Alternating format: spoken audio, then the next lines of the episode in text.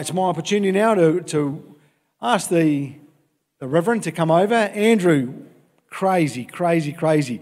We, uh, we heard from Caleb, I think, two weeks, and then Cav cracked out a cracker sermon last week around prayer and scripture.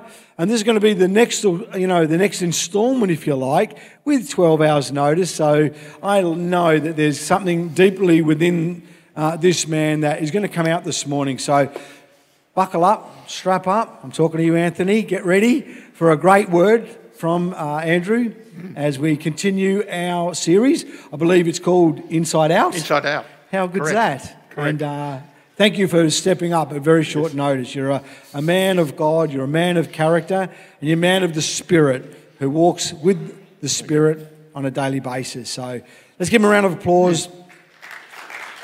And I'll get off. Thanks. Cool. Thank you very much, Pete. Um, yeah. um, if, if I'd known I was going to be preaching two weeks in a row, I would, probably would have structured last week differently. Um, but no, it's, and it's amazing what can happen in one week. Um, last week I touched on my new job. Um, my new job is now my old job. Um, so in one week, the job that I had that I talked about last week is finished. Um, we mutual agreement. It was like, oh, this isn't going to work, and I go, no, this isn't going to work. Um, so it was really good to be able to just go, great. And you sit there and go, here's a 62-year-old bloke who's just been laid off on the job that he's got, and he's calm. People ask, How are you? And I think they're expecting me to go, Oh, no. I'm stressing out to the max. It's like, no, it's really, really good.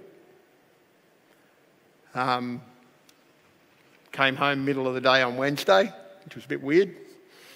Um, and uh, sent off a couple of, you know, sent off a couple of job applications. I'm now, up, I think I'm up to 104 now. Um, but what my two week job clarified for me is what I'm actually looking for. You'd think I would have worked it out by now, but I'm a slow learner. Um, what I'm looking for in terms of the, the type of role and also the structure of the role. So it just made it really, really easy to go, these are the sort of jobs I want to apply for.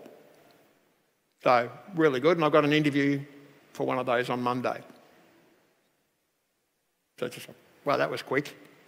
So, applied Wednesday, interview Monday. You sit there go, okay, God, what have you got in store this time? The issue is, I've had peace through the whole thing. Why? Because I've got peace inside. This is not a calm exterior. This is not me being a duck. You know what I mean by being a duck? You know, gliding across the water gracefully and peacefully, but underneath. and unfortunately, for about, I reckon, 90% of us, that's how we live our life. We live our life like ducks. I'm calm. I have the peace of God, brother. It's like, nah. I'm calm because I'm calm.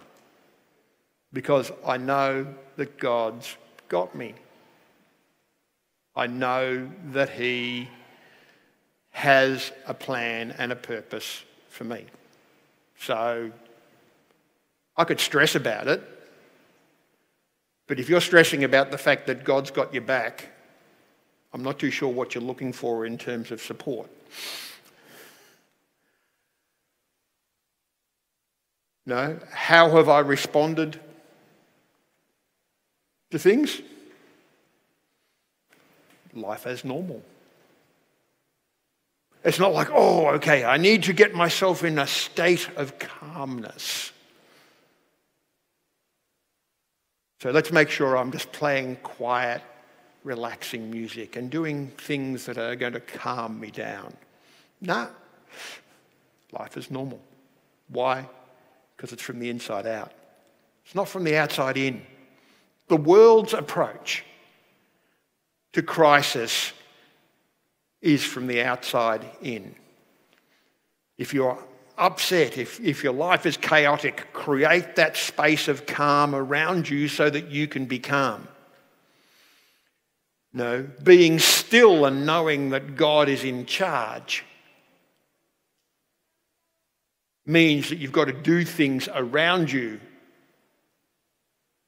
to demonstrate that He's in charge rather than to know that you know that you know that you know that He's in charge and letting that manifest in how you do things.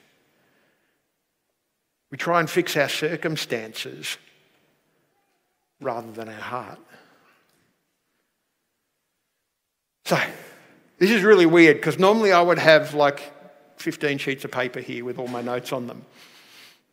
But uh, my notes for today were an A5 notebook with stuff scribbled on them so my beautiful wife could bash out some slides this morning while I had a shower.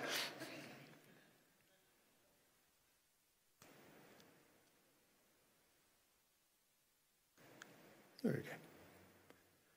Prayer allows us to live our lives from the inside out. That state of calmness only comes from having a relationship, an intimate relationship with God. And having that intimate relationship with God only comes by spending time with Him. And that's really the simplest practical definition of prayer that I can give you. Prayer is not verbalizing our needs to God.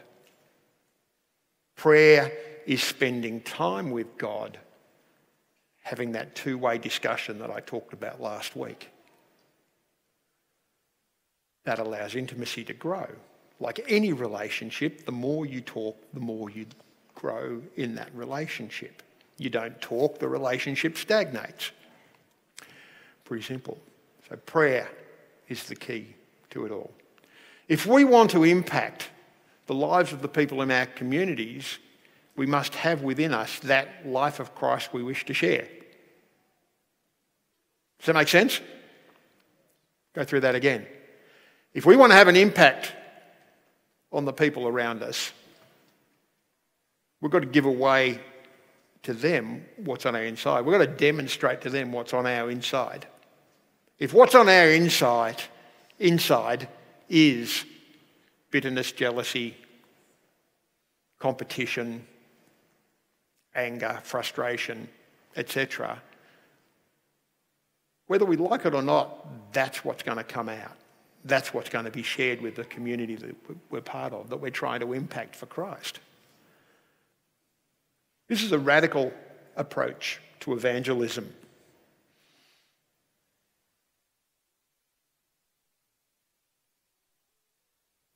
It's evangelism based on being little Jesuses.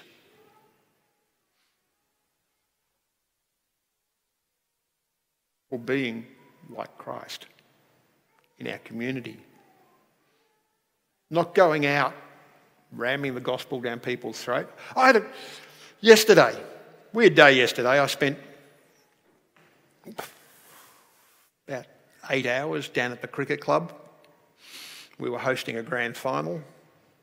Um, it was a good game of cricket. There were some absolutely spectacular catches taken. Um, seriously, um, some of the batsmen were incredibly stiff. One guy's just chipped the ball, and the bowler's just gone. He was the tallest guy on the side. Nobody else on the side would have reached it. Just stuck his hand up, and it stuck. And you just sit there, and, and the guy's just walked off, shaking his head. And you sit there and go, "Yep, that was stiff." Another one, full length dive catch. You see, phenomenal. The side that won uh, were the second place side. The top side who'd lost, I think, one game for the season, got beaten. Um, but it was, no, I was there. Our club president was down helping me out because I was manning the canteen.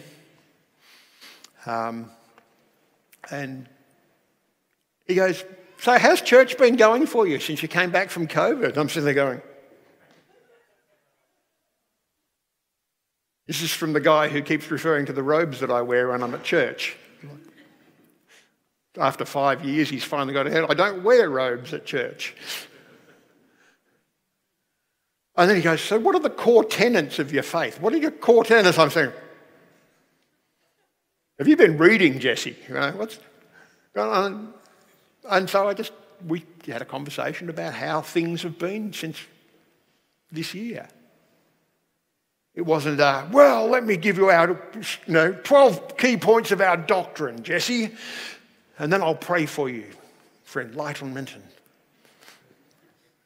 No, it's the guy that I've spent several years now just building a relationship with, and him just getting comfortable to ask me weird questions like that. And he is a very weird dude. Redhead, so. Big red beard. And he's an ice hockey goalkeeper, which probably explains. I don't know which that leads to, whether the, being a goalkeeper leads to the behaviour or the behaviour leads to being a goalkeeper. I haven't quite worked that out yet. But it just, you sit there and just go, was I doing anything out of the ordinary? No. We was, I was just letting what's inside out. Sharing that with him. The alternative to letting the inside out is we try to fake it till we make it. This would have to be number one in my pet hates. The whole fake it till you make it. It's like, really? You don't think people are perceptive enough to realize that's what you're doing? But of course, as Christians, we don't say, fake it till you make it. We go, we're just living out of faith. It's like, no, you're not. You're faking it till you make it. Be honest with yourself, and then maybe start being honest with other people as well.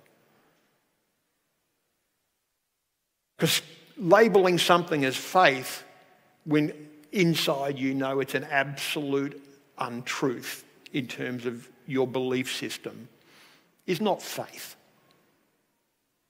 Doesn't matter how you dress it up. You can't fake it till you make it. You're not going to grow in faith simply because you keep talking the language of faith.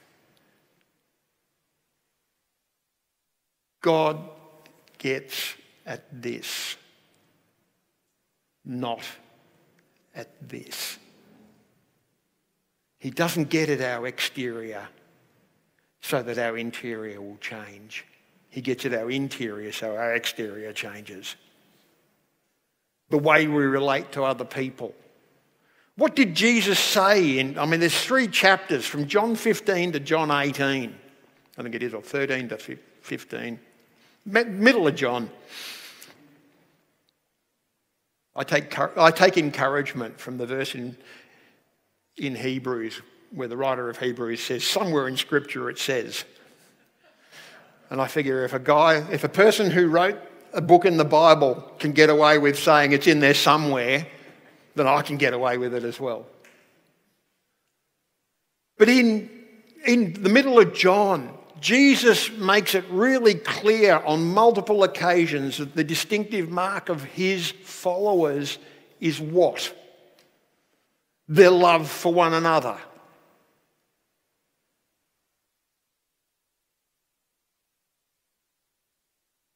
You can't fake that. You can't fake love for other people.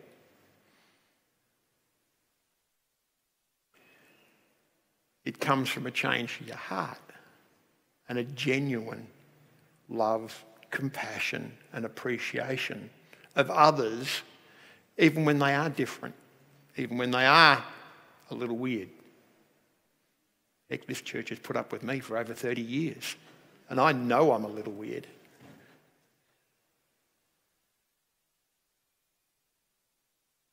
Genuine change comes from inside.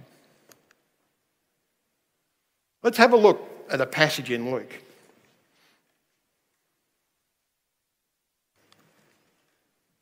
I was going to say, hang on, wasn't there verse 9?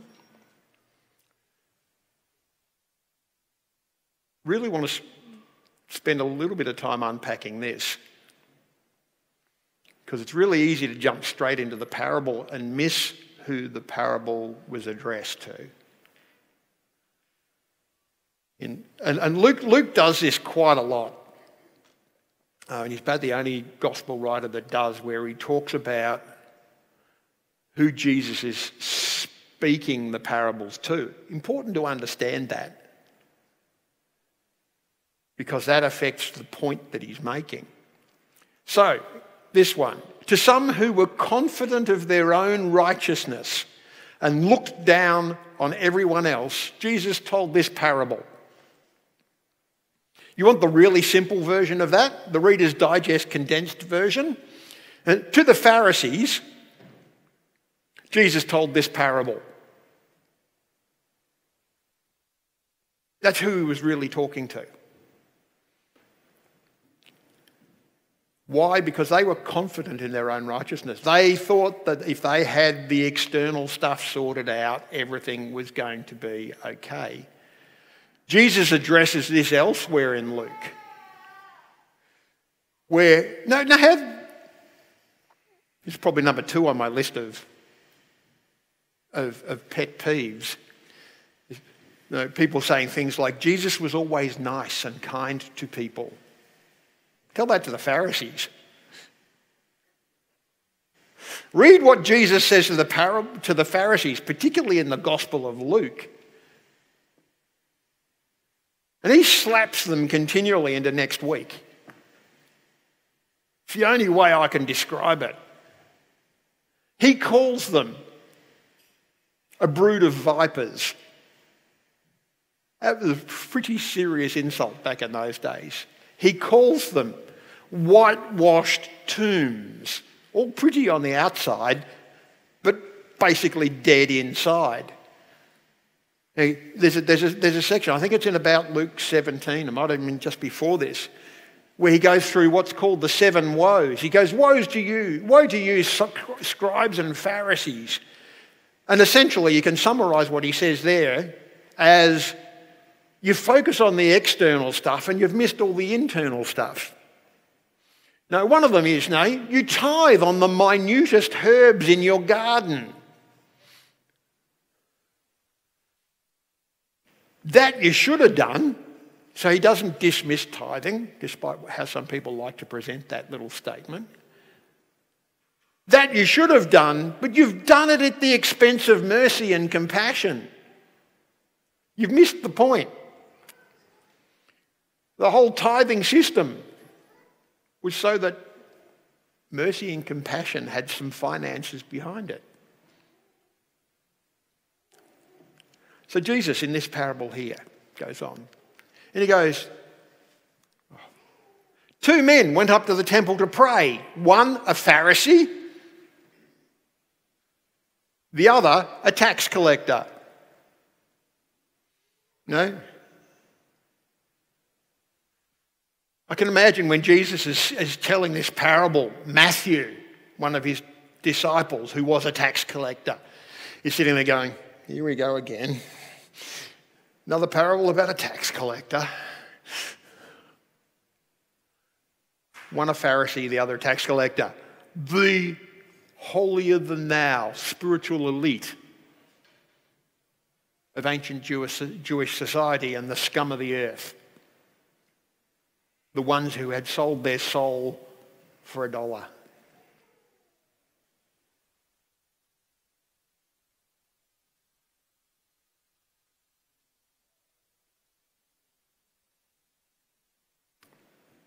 The Pharisee stood by himself and prayed, God, I thank you that I am not like other people.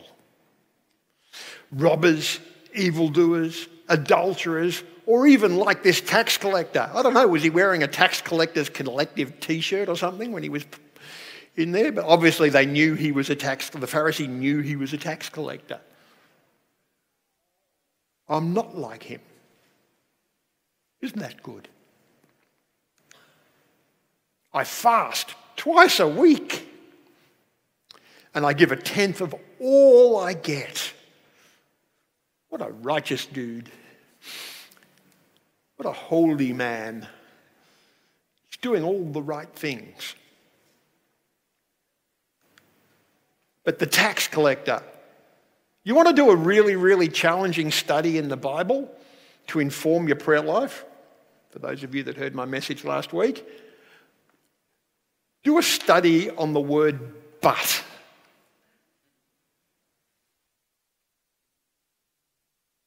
So, I cannot lie. No, sorry.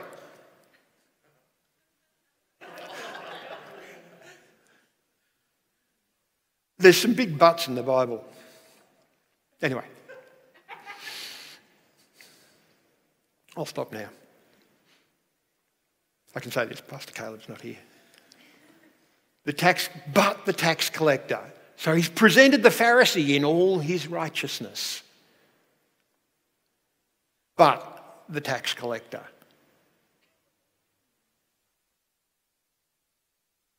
The tax collector stood at a distance. Look back. The Pharisee stood by himself.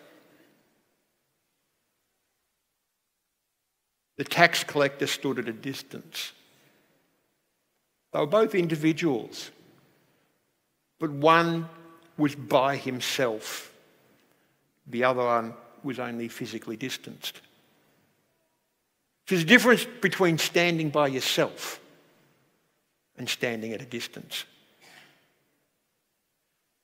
Standing by yourself is a declaration that I need nobody else. Standing at a distance is a recognition that I'm not worthy to associate with others. So you see the state of mind of the, pe- the two people involved. He would not even look up to heaven. No, the Pharisee had no hesitation in almost addressing God as an equal. The tax collector would not even look up to heaven, but beat his breast and said, God, have mercy on me, a sinner. See, the tax collector recognized what was inside. The Pharisee focused on what was outside.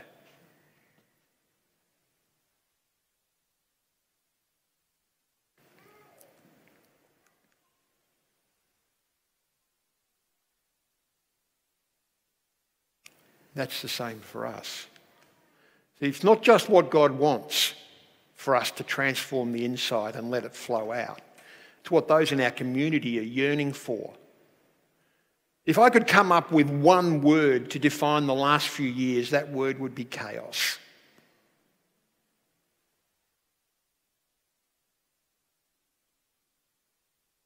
What as Christians have we got going on inside us? Is it chaos? Or is there a peace there that allows us to navigate that chaos? Is, there a, is it a peace that we can then pass on to others?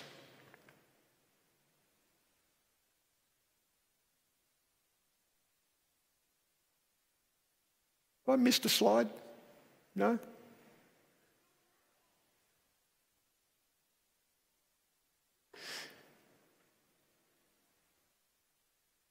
We can't give away what we don't have.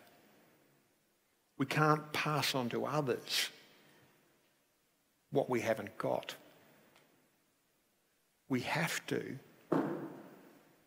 If we want to share what's inside us, we've got to actually have something inside us that we can share.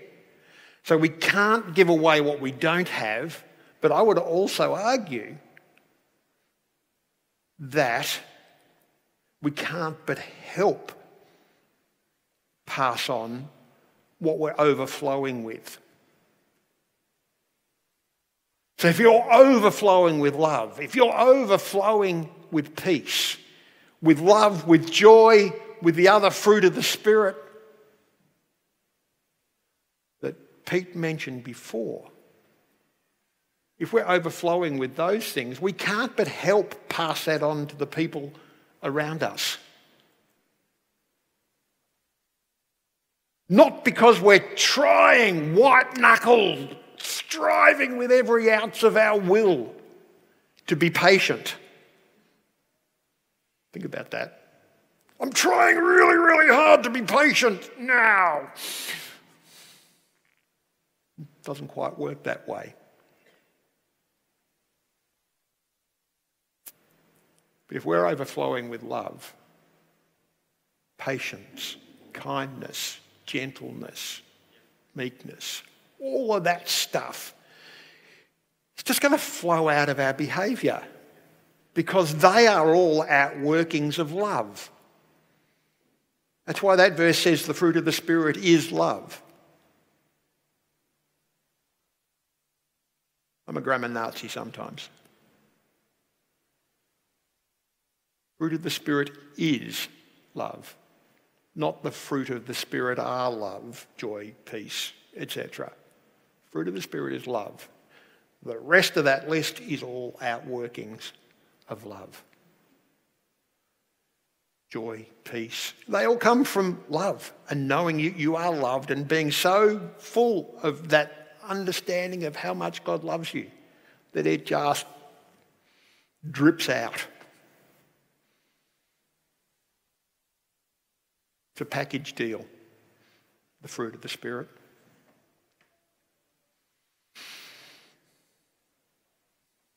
I touched last week on SOAP, the daily Bible reading program that's up on um, the church website. Uh, it's, the, it's the program I use to give me something to read each day so that I stick at it. it gives me a bit of structure. Um, this morning's was Psalm 84. No, it's good because God, God knew that I'd be preaching this morning. Do a while for us.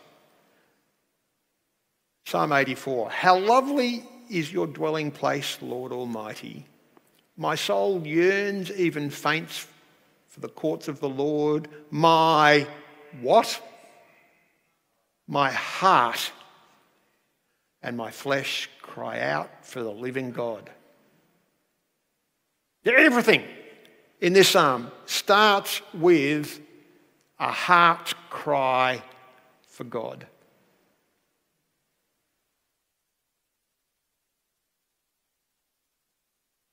The psalmist then goes on and says, Blessed,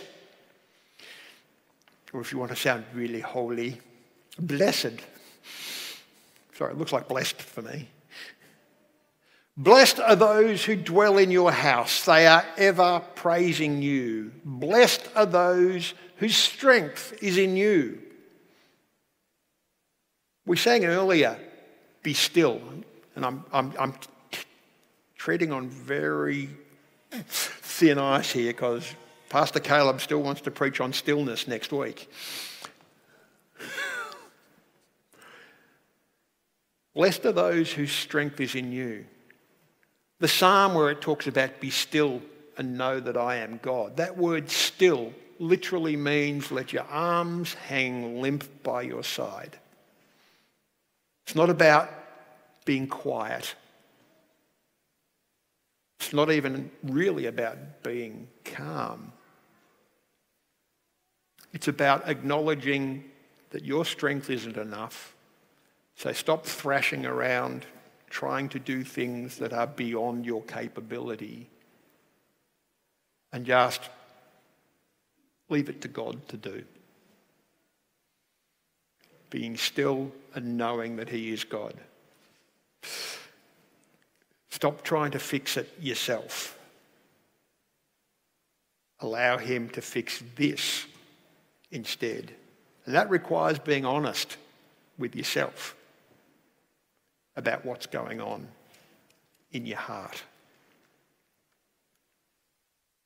They go from strength to strength till each appears before God in Zion. So, verse 5 Blessed are those whose strength is in you. Verse 7 They go from strength to strength because they're recognizing their strength is not their strength, it's His strength. Better is one day in your courts than a thousand elsewhere. I would rather be a doorkeeper in the house of God. I don't know how many times I have said that, holding the door open at the front of church. It's one of my go to verses. I'd rather be a doorkeeper in the house of God than dwell in the tents of the wicked. I wouldn't want to live in a tent anyway. The Lord Almighty, blessed is the one who trusts in you. So there are two key concepts that we need to get out of here, out of our heads, out of our knowledge of God, and into our understanding of God. And that is that He unconditionally loves us and as a result of that, we can unconditionally trust him. And that's why the writer of Proverbs can say things like, trust in the Lord. Don't lean on your own understanding. Don't try and work it out yourself. Don't try and fix your life.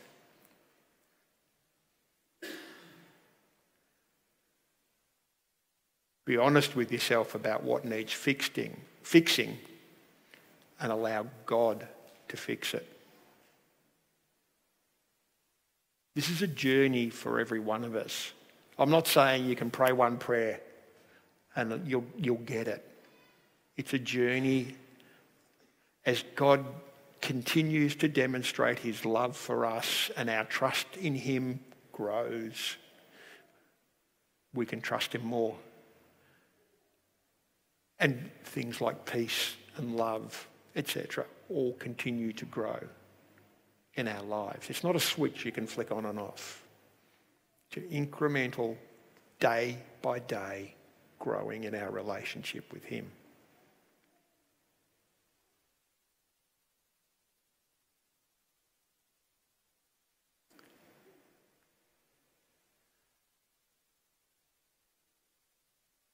So, what does allowing God to work on us from the inside out mean? And how does what is within us, what is really within us, no, those bits of you that you really don't want other people to find out about, they're sort of embarrassing.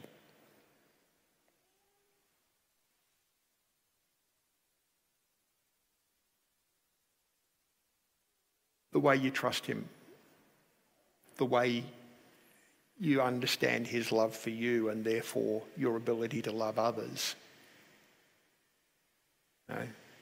John, in his writings, in his letters, says we can love others because Christ first loved us. If we don't get that Christ loves us, that God loves us. Our loving of others is going to be external, it's going to be superficial. So, how does what's within us? This is a challenge for me as much as it is for anyone else. How much is, does that impact the way that I interact with the community that I'm part of? How much of what's inside me is overflowing on others, whether I like it or not?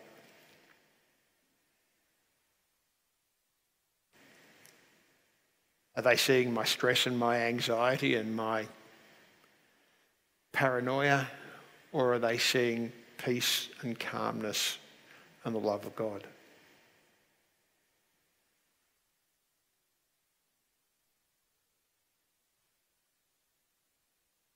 I'd love you to think about that during this week. Pull yourself up when you're interacting with others.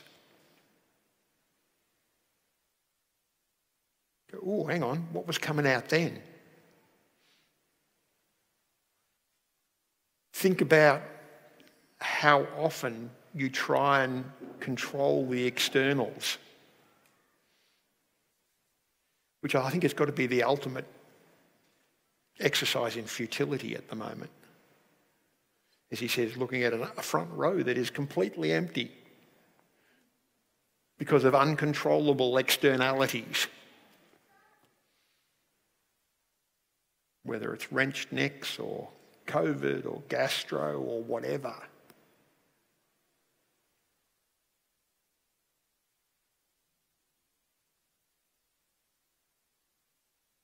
And I think it, that's the lesson that God's trying to bring out of everything that's been going on for the last few years. You're sending me emails this time of day. So I encourage you all, spend some time, meditate on what's in your heart. Recognize what's there and allow God to start doing some work on it. Please don't try and fix it yourself. It's not the point. It comes from acknowledging that we trust God. And we can trust God because we know that He loves us. Thank you.